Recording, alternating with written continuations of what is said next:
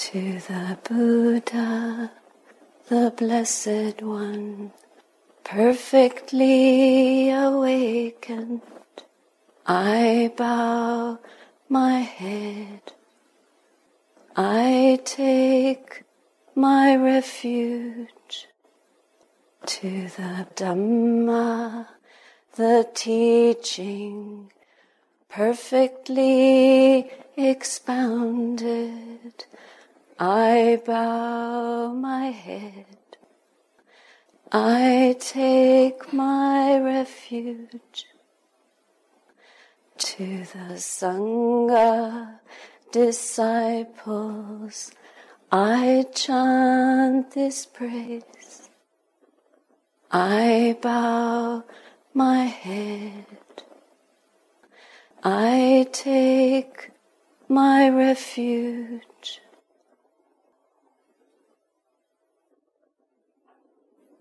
All of us come to this teaching with our different stories, histories, fantasies, assumptions, projections, expectations.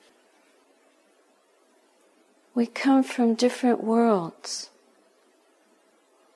And we come like pilgrims because we're thirsty. And this is a place from which we can drink, from which we can get comfort, where we can find meaning, where we can find peace. There's so much potential here. And the work of finding peace depends at every step on how much we're willing to let go and how much we're willing to offer. And you might wonder, well, what do I have to offer? Everything. Starting with coming here. Coming here is already a big offering. Leaving the comforts of home, of your good companions, friends, security, to an unknown place, to mostly unknown faces, to a schedule imposed from without, and being willing to follow that and be part of that. That's like entering a great stream right there. And it is, it's an energy of empathy, to quote our friend. And in this loving atmosphere, we all make the same type of journey. It's a journey inward. And the inward journey can be very scary because we don't know where that will lead us. We don't have a map. We do have tools and we have the map that the Buddha gave us, but we don't have GPS. Although, whenever people try to find our hermitage in Perth, Ontario, with their GPS, they get lost. That's because the the name of the township was changed a few years ago, and the only accurate record of that is a map, a physical map. But what we're using is our natural intuitive understanding that what the world is promising us doesn't work. If we've believed it for 20 years, by the time we're 30, we might not be believing it anymore. By the time we're 40, we might not be believing it anymore. By the time we're 50, we're not going to be believing it anymore. By the time we're 60, we really don't believe it anymore. By the time we're 70, we believe something else hopefully. We don't have to believe. We know something else. There's something else to this story. And the answer is not out there, it's in here. The Buddha himself made this journey, but he was a prince. And he lived in tremendous luxury. And because he saw the emptiness of all that was laid out for him by his most generous father, he walked. At a young age, he walked. And he walked into the forest to search, not in the forest, but within himself, because the forest, because the natural world, uncontrived by human beings, full of its sounds and smells, and the empty spaces at the roots of trees, there he could practice. There he could seek within his own heart. And there he found the truth. That's for us a great invitation. And coming here is, is a kind of walking. It does end on Sunday, but it doesn't. The schedule gets put away and you go back into the world, but there is a possibility to take from this experience, from this beginnings or continuation of a journey that we've all begun long ago, there is a possibility to take something precious back into life so that the life that we've been leading out there is no different than the life we've been leading in here. On the externals, it might be different. But within us, if we can change to that extent that we never stop giving our attention to what is most important in life as human beings. If there's nothing else we take back into the world with us but that wish to devote our energy, our attention, our time, our strength to that, to that priceless gift, or discovering what we, we know is sacred within us, the ability to understand and touch the place of truth. If that's all we take with us, that's everything. To really share it. There's a wonderful verse in the Sutta Nipata. There is an island, an island beyond which we cannot go. It is a place of nothingness, a place of non possession, of non attachment. It is beyond death and decay.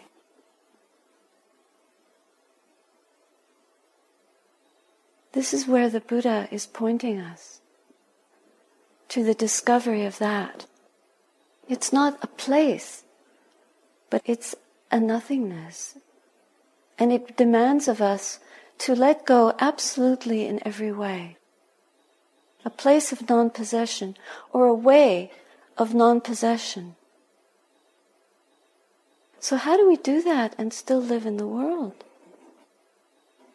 Because we need the basic requisites and we have to make a living and we have to interact with people. We can't sit around silently, walking to and fro. But we can still be pilgrims and we can still hold that place as sacred and keep returning to it as our reference point. Even in monastic life, we have our four basic requisites. We have robes, alms food, shelter, and medicine. We, we're not breatharians. We require these things to, to keep going. But our reference point our main refuge, our, our true refuge, our only refuge, is the Buddha Dhamma Sangha. And at first, that might seem just theoretical. But looking back at my own life, it takes a very long time for the Dhamma, for the Buddha, the Dhamma, the Sangha, to seep into one's being viscerally. At first, it's all inspiration, just like a marriage, I guess. You start out being very inspired and in love, and then when the cracks begin to show, you look around and think, I made a mistake. There must be something better. Or how do I fix this? Instead of the pilgrim going to that place of non possession, non attachment, and nothingness, we start creating something out of what's in front of us. And we forget our pilgrimage. And we believe that somewhere in the world there will be the perfect relationship, the perfect job, the perfect place to live, the perfect vacation. One of our supporters came to visit us not long ago, and he said, Aya, please tell me, because you've traveled a lot, where's a good place I can go on vacation? And I said, You're, you're in your 70s. Where are you going? You really want to go on another vacation? What are you going to vacate? and I felt that I was treading on shaky ground because that wasn't what he wanted to hear. Should I go to Portugal or to Ecuador? I'd like to go look at some good ruins.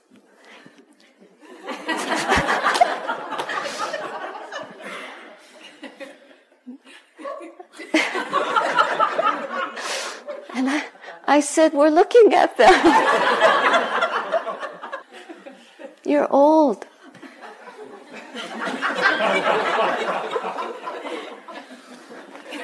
Fortunately, he's a good supporter. and he trusts me. He didn't take it personally. Because it's not about the body. I look at myself after working hard for years to study, to learn the chanting, to remember it, to hold the teaching well because one gets pushed forward and one has to come out and, and lead and teach and present things to people. Then by the time you think you got it all right, you start forgetting it. it's natural attrition. and so I really do come in front of you, shaky, trembling from habit, but also because I have forgotten. I do forget, but that doesn't matter because those are just facts. Those are just concepts, theories, conventions. But I never forget the Buddha, the Dhamma, the Sangha, and I don't forget what's in my heart.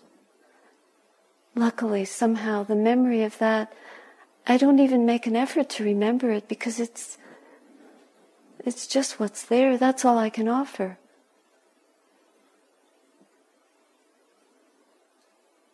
But if that's all we can offer, that's everything, because the rest is artificial. It's just like the flowers. I hate to tell you on the shrine. They're not real.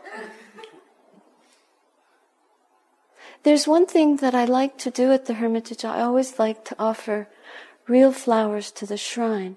It's just like offering the real part of me that I can offer, which is the trembling and the shaking and the fear of being something which I can't be.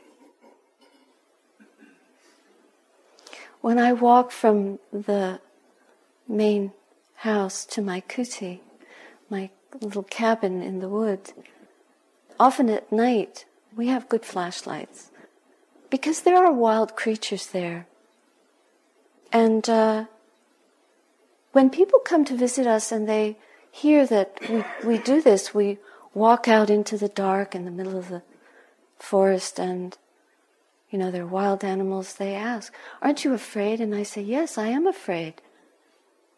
But I'm more afraid of what human beings can do than just succumbing to the karma, if that's my karma to die in the jaw of a coyote or a bear, so be it. But the evil that human beings can do is much more frightening to me.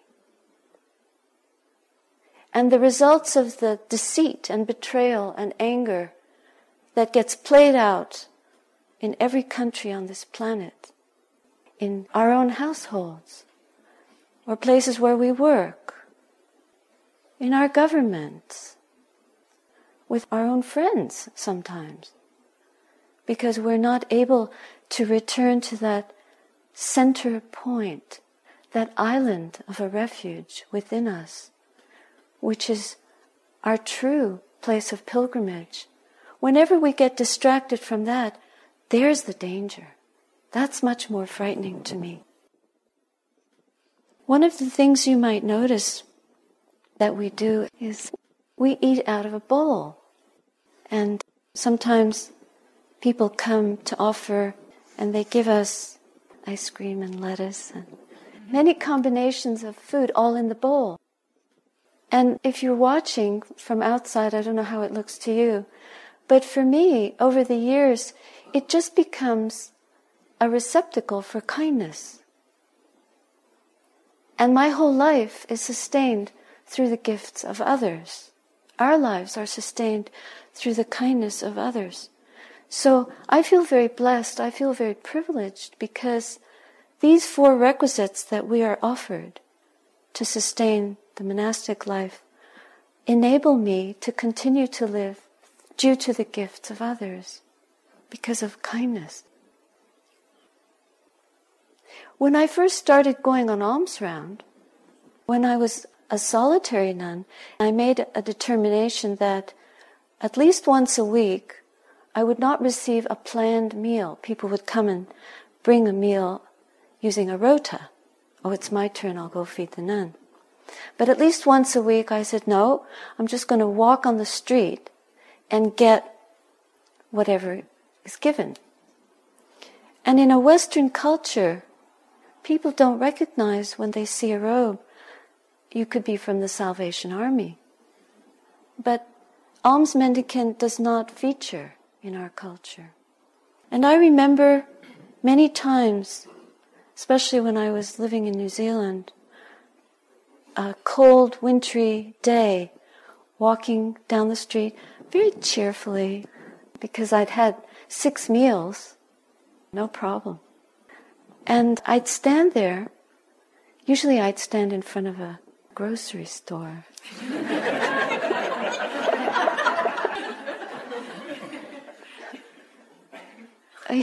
you know, you're playing with big odds. one day, actually, I was standing that day in front of a bakery. It was cold, very cold. And people were walking by, and one woman stopped and she said, Oh, I recognize you. You come from that monastery up in Stokes Valley. And I was so happy. I thought, oh, great. Here's a possibility. And she said, Well, it's very nice to see you out here. And off she went. and I remember my mind state. It, there was a, a feeling of, well, there goes the meal. You know, that's it. It was getting late. And then I caught the thought because mindfulness is the path to the deathless. This has been drummed in so much that I immediately caught that thought and I said to myself, that's not a blessing. I'm not blessing her. She greeted me. She said, Good morning. It's so nice to see you. I was having an expectation. I was walking for alms not with an alms mendicant's mind. I had this expectation these people should feed me. They're supposed to feed me. Well, why? What, what on earth would make them feed me? They don't know what I am. And so I burned that thought remembering to go to that place of Buddha, of awakened mind, awakening, of loving the teaching, and of being in the fellowship of those aspiring for truth. What is worthy of a being walking for truth, walking for alms? This is walking for truth. Whether I get food or not, that's not truth. Because if your love is conditional, then it's tainted. So I realized I have to do this without any expectation. Like, give up the meal. Give up even thinking that you're going to get food. And then my alms bowl became empty. The teaching was right there in the empty bowl. Holding my bowl and looking into it and thinking, it's empty, but it's, it's true because my mind is empty of wanting. I'm going to stand here. I'm not going to want anything. I'm just going to bless every person that walks by, whether they say good morning or grumble. Like, what's that? I've had that. Sometimes feel like the next thing is they're going to spit. But yes, not to want them to like me or respect me or even feed me, at least. And wouldn't you know it? The minute my mind was empty and I was partaking of the blessing of sharing blessings, the man came out of the shop and he said, What are you doing? I said, I'm standing for alms. I'm a nun, Buddhist nun, and this is how we eat. And he said, Oh, I can help you. And he went away and came back with a bag of apples. A whole bag of apples. He couldn't put the whole thing in my bowl. And then it was time to go. I had to return because I had to have a few minutes to sit down and eat the apples before 12. So it's not that, oh well, next time I just better sit there, stand there with an empty mind and I'll get fed. Not like that. But really to let go of expecting anything from the world. But to come to the world with my empty bowl To come empty. I'm cold. It's winter. This is hard to do. The mind wants to grumble. No. I live because of the kindness of other people. And I have enough. Six kind people have fed me for six days in a row. Today is the, the day of learning what it is to be empty.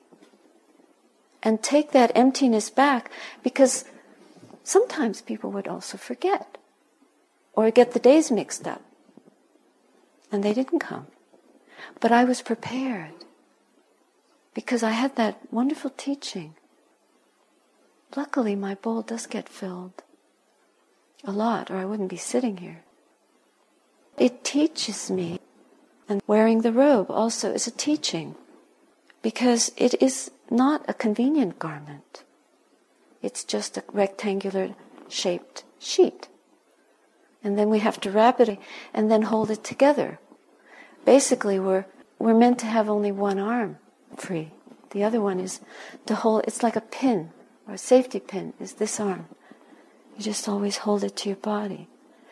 And even when you bow, the likelihood of the top flap falling to the ground is high. So if people are watching and you're trying to hold it all together, then your ego has many opportunities to be chopped to pieces, to fall apart, to be fragmented. And then you have to stick a mic on it.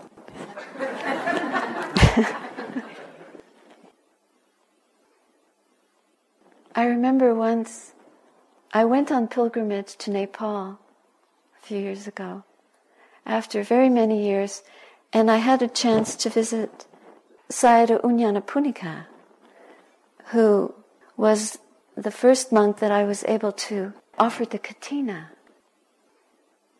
Just the year before I became a nun, one day Sayadaw said, You should offer katina. I said, Okay. And I didn't even know what it was. then he explained it to me. And he helped me get the robes together. And this is the robe offering at the end of our rains retreat. So I went to visit him on pilgrimage. And it was a wonderful treat to be able to see him after so many years and to come and bow and, and be, be an alms mendicant in front of this teacher who had only ever seen me as a very young nun in Burma. So there I was, you know, all wrapped up in my robes and with my alms bowl. And during the meal, he had a temple, he still has in Kathmandu, where he trains novices from the age of six and up. And so there they all were, filing in one by one for the meal. And the foreigner nun sat opposite them with my alms bowl. And, and they looked very natural, bright faces, beautiful. And at the head of the hall sat Sayadaw. And we did the meal blessing and had the meal, and I finished eating. And then I very mindfully picked up my bowl, folded my sitting cloth as you've watched me do, and I was about to leave, and suddenly I heard Sayadaw say, fell down. I looked, and there on the floor was my lap cloth. Fell down.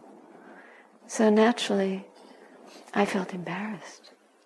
In front of all these young novices, you want to hold it all together.